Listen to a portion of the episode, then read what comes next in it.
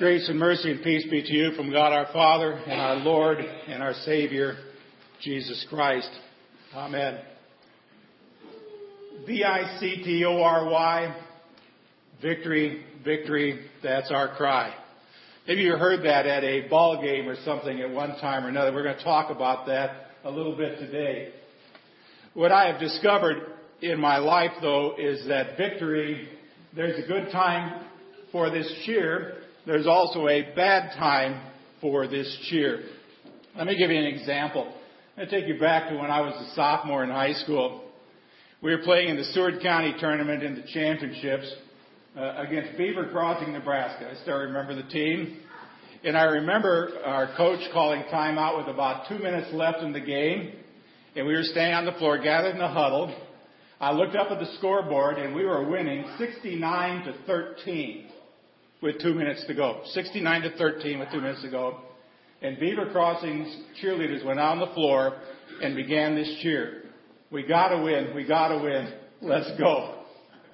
And I looked down the other end to look at the players from Beaver Crossing and they were all just, they didn't look at the coaching, but they're just looking at their cheerleaders with stunned disbelief. Well, I've also heard cheerleaders who cheered when their own team had the ball. Defense, defense. Well, I'm just saying that there's sometimes a wrong time to cheer for victory. But there's also a great time to cheer for victory. Particularly today as we're talking about living the victorious life and what all of that is all about. Now, where does victory come from? And you probably notice it, has got V period, I period, so on. I'm going to share with you a little acronym today that if you could actually remember the word victory, you can probably remember the entire sermon and preach it to somebody else. But where does it come from? Well, there's a passage in the book of Psalms, and it's in chapter 60, verse 12, and it says, With God, we will gain the victory. Now, I find that a very comforting thought because, in and of ourselves, we are incapable of living a victorious life in this life. Apart from Him, life is pretty dismal. But what is this victory all about? Well, let's talk first of all about this letter V. And, for me, the letter V it talks about a vision. A vision of the past, a vision of the present, and the vision of the future. Now, there's no doubt that this congregation is at kind of a uh, a crucial point in its history. You know, we know about our past. We know what things have happened in this church over the last number of years. We have a pretty good idea of what's going on right now. And we're probably a little bit worried or concerned about where this church might be in the future, particularly as we're talking about bringing a new pastor in to lead this congregation. But we do all need a sense of destiny, a, a, a, sense of the past, the present, and the future. Many of you have heard this passage before from the Old King James Version, Proverbs 29:18, the first part of the verse, where there is no vision, the people perish. Other translations have said, where there is no vision, the people cast off restraint. I mean, eh, if you take this very literally from the Hebrew, it's where there is no prophetic message that comes from God. The people do whatever they darn well please. Now that's kind of my take on the Hebrew. Now, for all of my ministry, and it's creeping up on 50 total years of teaching and preaching, I have taught about three different stages of the Christ follower's life. And I kind of lump it into uh, three different words in there justification, sanctification, and glorification. Now, let me just kind of take that apart a little bit for you. Justification is what God did for us to put us in the position to really live a victorious life. This was when God executed his rescue plan when we were all bound up by sin and death and Satan. Is when God sent his son to suffer, to die, to rise again, to be able to bring us back across that great divide that our sin had created and bring us back into union with God. We were justified by grace through faith. But that moves us then into the second phase of our Christian life, which is sanctification. This is where now, as believers, as Christ followers, this is where we do battle each and every day. This is why we're told to put on our spiritual armor and leave it on. Because here, each and every day, we battle the devil, we battle the world, we battle our own sinful nature. Now, sanctification literally means the daily process of cleaning yourself up. Or put another way, now as we are believers, because God has rescued us and brought us into His family, what He's asking us to do is to live each day to become more and more like His Son, Jesus. Now the question is, are you doing that? Oh, I, have read so many things lately, like a book called Unchristian, about how Christians are just as apt to do certain activities as non-Christians. Now I would say what's happening then is some people are Sunday morning Christians, but Monday morning heathens. I wrote something this last week. I got a little bit of a, a little bit of pushback from some people, but I said, how do Christians correlate the use of the letters OMG, which stands for Oh my God, with the third commandment that says, Thou shalt not take the name of the Lord your God in vain. I got all kinds of excuses back on my Twitter feed. Well, when I say OMG or when I say Oh my God, I, I'm just doing that to make a point. This has got nothing to do with how I feel about God. Well, I, some of those people I feel like writing back well, why don't you just say OMB? You know, oh my Buddha. it, it, it makes about as much sense. But here we battle. You know, and I'm just saying that we all struggle this way. I mean, I can tell you that there are days that I can't even believe some of the things I think or say or do. But I also know a whole bunch of people. In all my years of pastor, I can look out and say there's a lot of other people out there. I'm pretty sure their lives are pretty inconsistent. I mean, what does Paul say? The good that I want to do, I don't do, but the bad stuff I don't want to do, and that's what I'm pretty good at doing. So we are called to live this life powered by the Holy Spirit of sanctification to clean up our lives, but there's going to come a point of glorification. Nancy, you know about that now with the passing of your mother.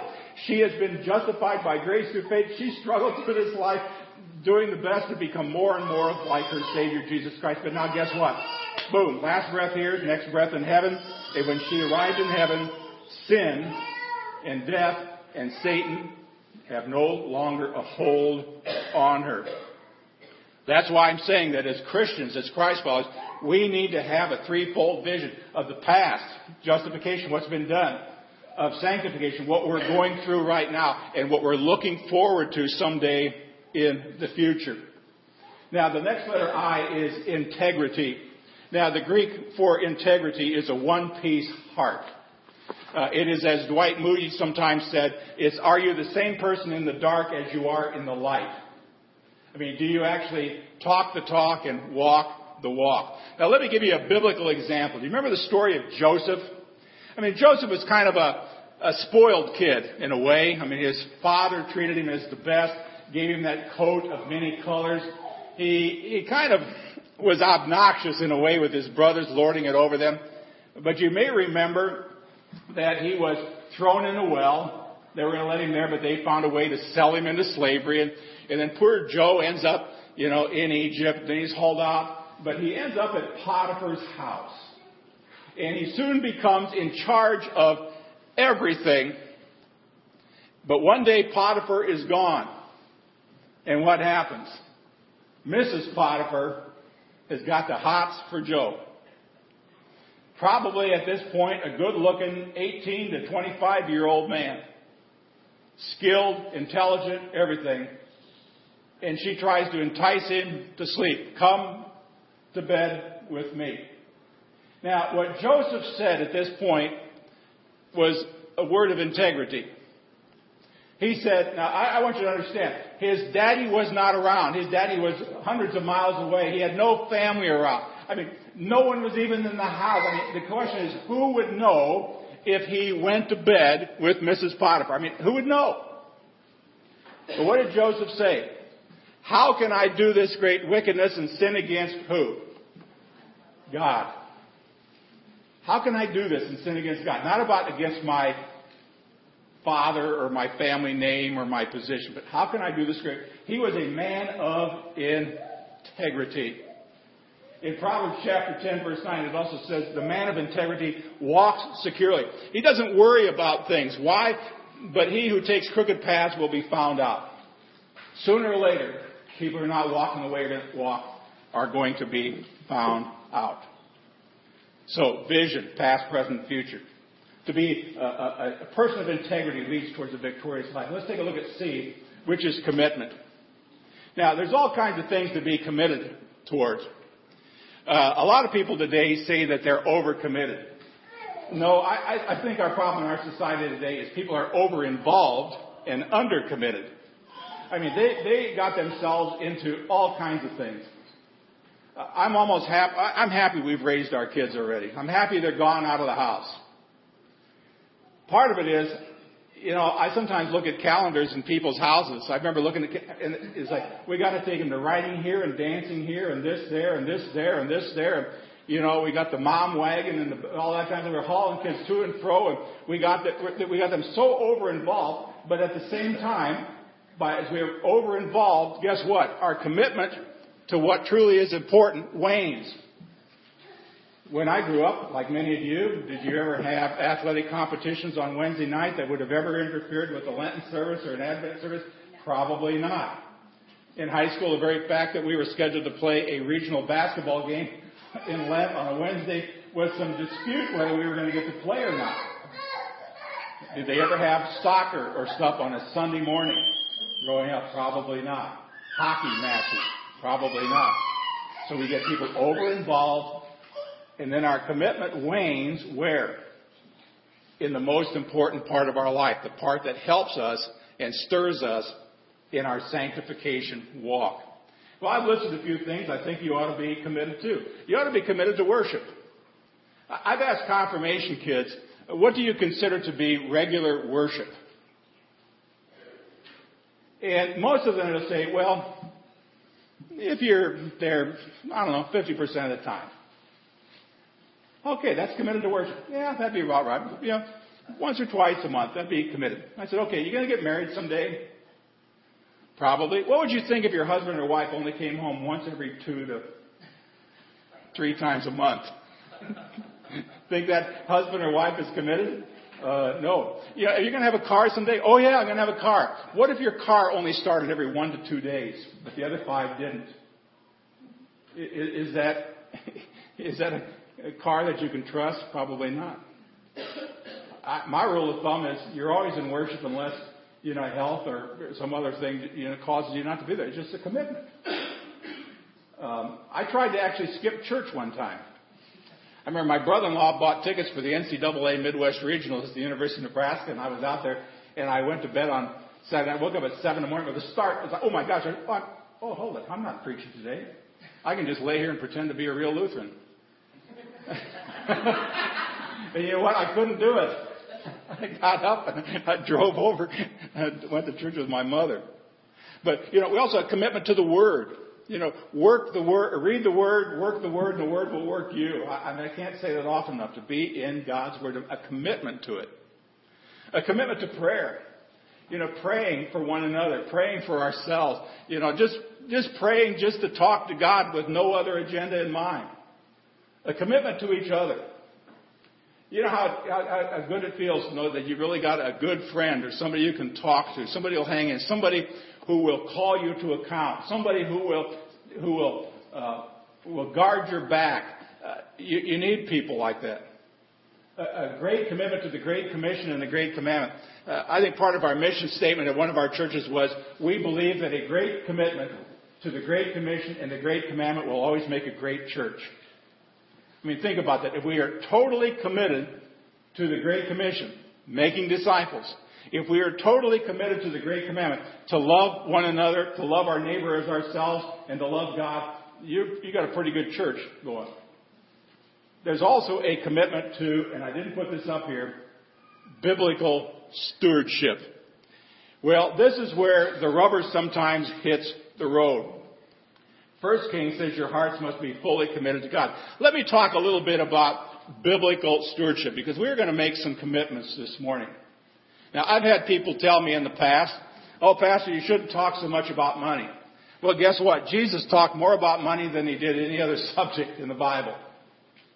It obviously was a very important thing for him to know. We just started a Bible class this morning about, like, how much should you give? And what does the Bible actually say about it?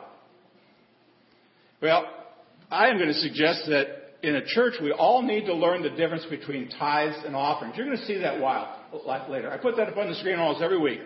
We're now worshiping, worshiping, that's the key word, worshiping with our tithes and our offerings. And to me, a tithe is, as a biblical tithe, 10%, which we bring to the storehouse, which is this place. And then our offerings are anything we give above and beyond. Just give you an example. My wife and I tithe. We've practiced that for many years. But we also give offerings. There are other ministries that we enjoy supporting. We have been supporters, for example, of Christ for India for many years. We support Crossways, who helps us with our materials uh, as we teach in prison. I mean, there are all kinds of things. We support a missionary who works uh, for, well, it used to be Jews for Jesus. Now it's called Chosen People Ministries. Jews ministering to other Jews on behalf of Jesus. But biblical stewardship. Now, I said something in Bible class this morning that every church I've ever been in, I would say it here, if you've never tithed, you ought to try it. And if you find out it doesn't work, I will make sure that this church gives you your money back. Now, when I said that in past churches, you know, the, the Secretary of Finance almost fainted. But I just say go ahead and do it. In fact, if you've never, never tried, now's as good a time as, as any. In fact, tithing is an act of faith. Uh, you know, Genesis 14 talks about it. It's an act of faith.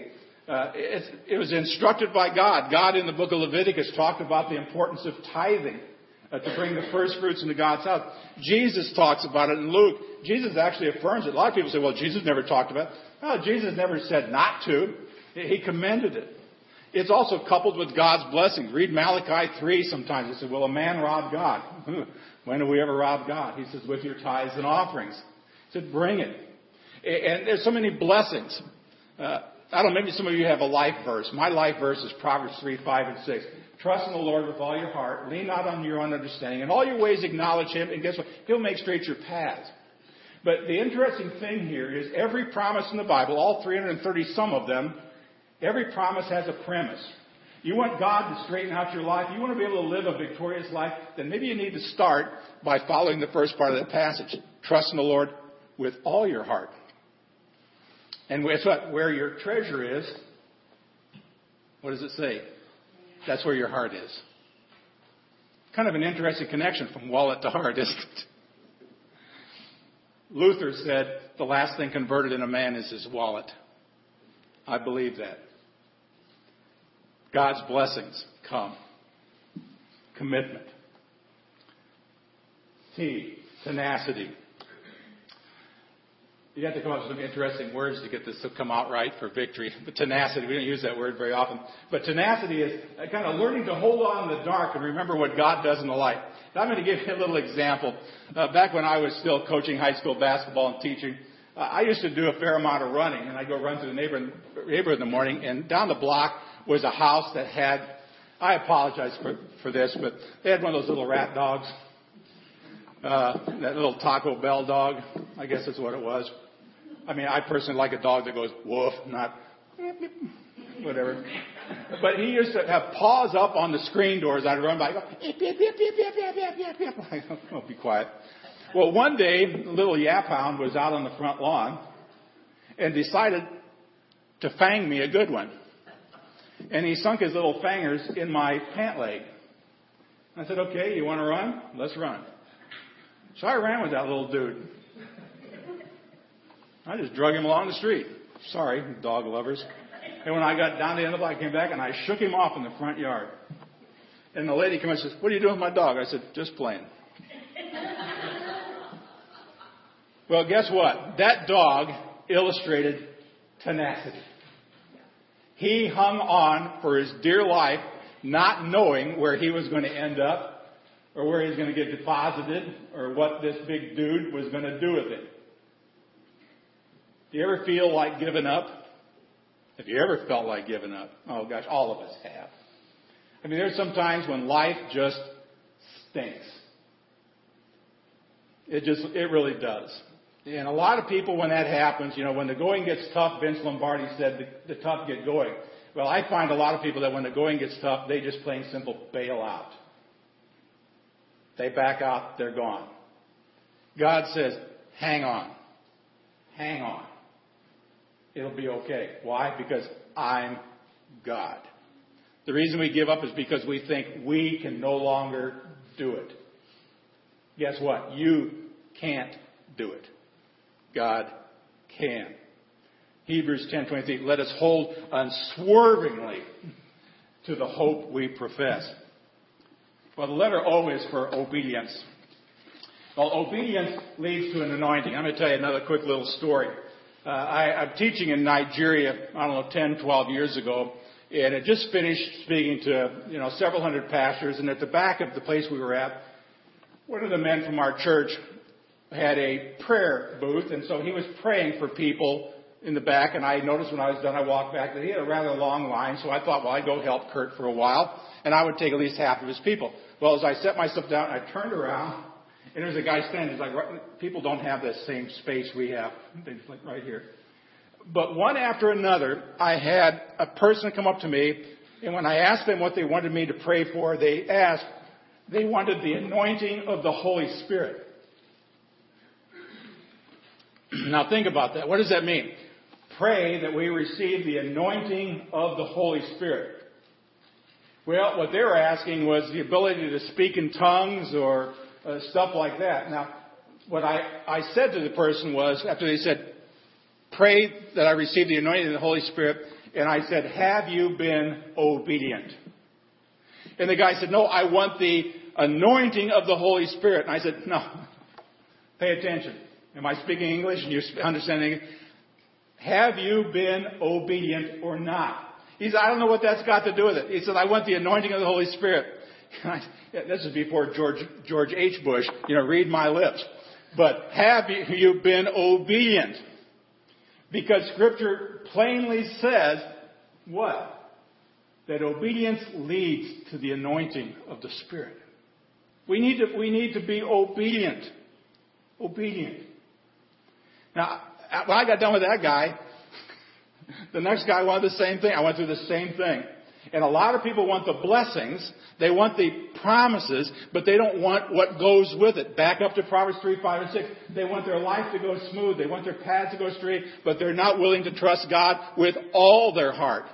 They're not willing to trust on God with all their understanding. They're not willing to acknowledge God for everything.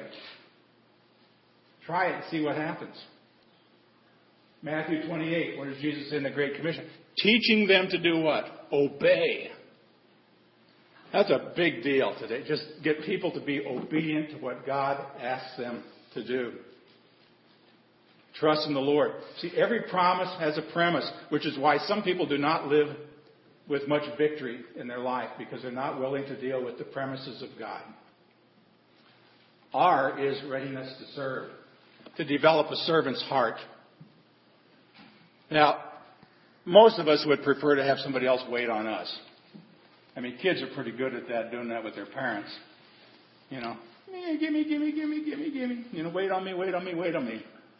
And sometimes parents spend their whole life doing that.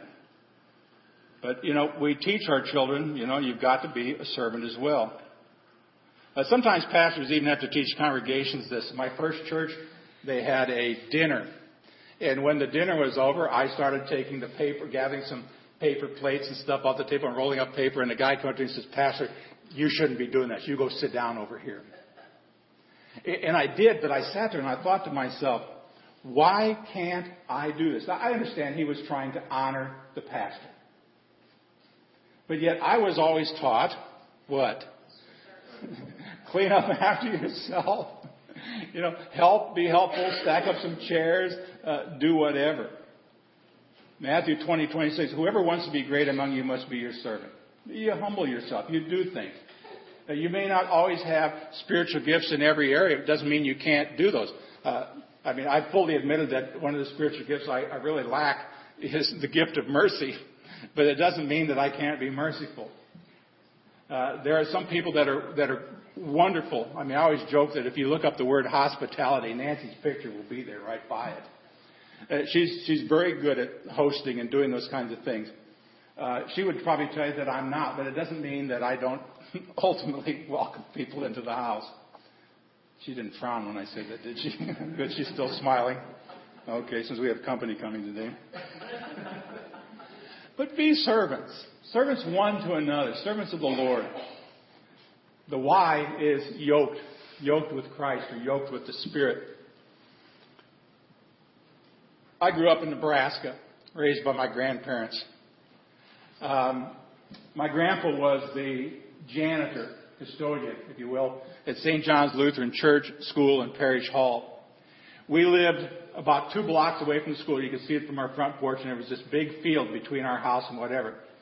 Well, in Nebraska, you know, it snows a lot. Not like Texas. Snows a lot. Big drifts. And when it came time to go to school, and my, my grandpa would get me up because I had to go early with him to bring those little milk bottles inside so they didn't freeze outside, to scoop the walks and get all that stuff ready and get the furnace going. And the first thing we would do is we would strap on those old four buckle overshoes. Now, some of you lived up north, you know what those are. You didn't have little totes like you just slip on today.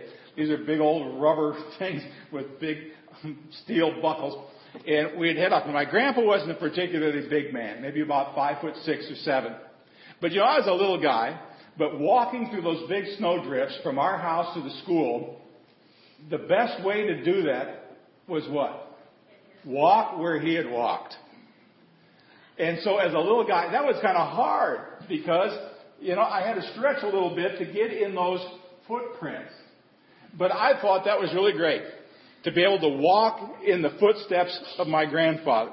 Now, to be quite honest, my grandfather also exhibited a num- number of other wonderful characteristics that I tried to imitate. I wanted to be like my grandpa. Well, when my kids were little and we would go out walking in the snow, what would they do? They wanted to walk in dad's footprints too. And hopefully I gave them a good enough example they'd want to do that. And even with my grandson, you know, he liked to, he'd stretch out, he'd try to get in those footprints too. Uh, there's a Christian song that's a very important song in our, our family. Um, it says, May the footsteps that we leave lead them to believe. May all who come behind us find us faithful. You know, that we would be yoked with Christ and we'd actually leave some good footprints behind that people would actually want to follow. Matthew 11, take my yoke upon you, for my yoke is easy. I mean, it's easy to follow him. Since we live by the Spirit, let's keep in step with the Spirit.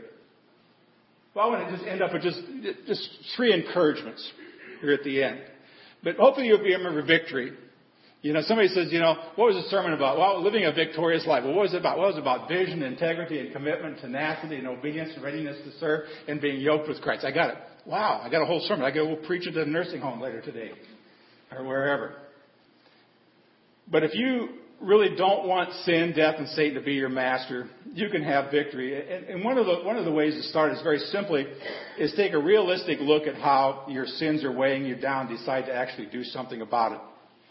You know, when you get up in the morning, many people are already stressed out, worn out, uh, guilty, worried, simply because you battle every day with maybe habitual sin. I say sometimes you need to allow yourself with a couple of luxuries. One is just take a, a serious look at what sin is doing to you. I mean, if you got a problem with temper, I mean, look what it's doing to you.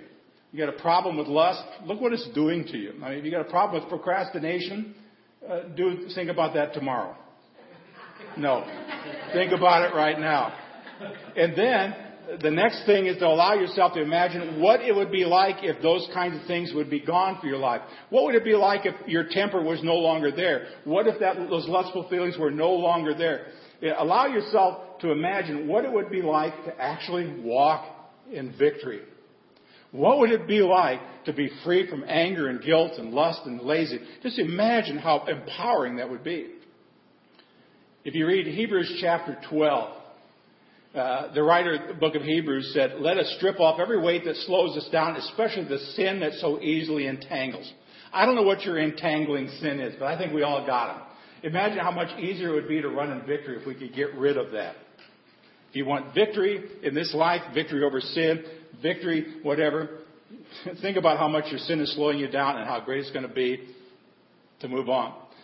And the other thing I would tell you is you're running this life, uh, no matter how many times you fall down, get up. All I. If you fall down, get up. Uh, Hebrews also, the guy wrote Hebrews says, take a new grip with your tired hands and strengthen your weak knees. Mark out a straight path for your feet. Now, when, he, when I read that in Hebrews 12, it's kind of like this guy knows what it's like to stumble. I mean, your hands get tired, your knees are weak, you're not sure you can stand up. But I, you can always hear Jesus say, No, get up. Get up. Get on your feet, stand tall, take another step, don't be afraid. Don't worry about that sin so, that so easily entangles or besets you. Um, I can tell you that in my own life, my own ministry, I faced a lot of different obstacles. There have been times when I felt, uh, this is kind of somewhat melodramatically, but it's the way you are, that the whole world is against me. Have you ever felt that way? The whole world was against you? Uh, when probably nobody else knew about your problem but you, but you still felt that way. Uh, those times certainly are difficult, but the only times I've been seriously tempted to quit was when my own failures got the best of me. Uh, it was during those times I thought, I'm, I'm never going to overcome this. Uh, the one time that I ever seriously ever thought about quitting the ministry, I started to write a letter of resignation. I turned around and my Bible was open on the credenza behind me. And there were some Bible passages underlined in Joshua. It says, Be bold and courageous, for the Lord your God is with you. And I was like, okay, buddy, suck it up and move on. You know, a lot of Christians who feel the same. Uh, they can handle challenges from without, but they get they get beat up by the challenges that are still inside. So just don't let it happen to you. If you're tempted to give up, try again. Hebrews just says, make a straight path. It's like get back to the drawing board. The last plan didn't work. You know, this church has made some plans. Initially was to call that pastor. Uh, we just kind of hit a little wall. It was called salary. You know, the easiest thing to do would be kind of go, oh, woe is us. You know, oh, poor, poor, pitiful me. Uh, no, you get up. God's still in the mix. Entrust it to God. Move on. You know, everybody in this room has something in common today. Do you know that? In fact, I'm going to take it a little bit further. Every, everybody in this room today has one ugly thing in common. It's called sin. We all struggle with it. Uh, some of us have sins that are more visible than others.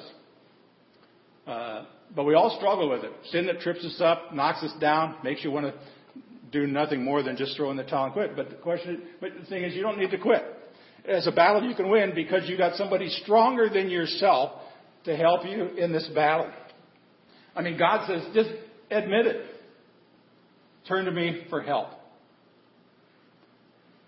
Hebrews, again, I've been reading a lot of, lot of that lately, particularly in chapter 12, where it says, Look to Jesus, the founder and the perfecter of your faith. You know, when you feel like you're getting knocked down, when you feel like you're going to get up, when you feel like you're not running in victory anymore, turn back to Jesus. See, friends, your salvation is secure in Jesus Christ. He's the one who paid all there is to pay. You don't need to pay one single dime for your salvation. And now all he does is ask you to follow him in holiness and obedience so that you can live a life that's fully connected with him, living in his presence, and walking in his power. The good news is you're his child. And that's exactly what he wants for you that you achieve victory as you run this race of life. And may God be with all of us as we do so. Amen.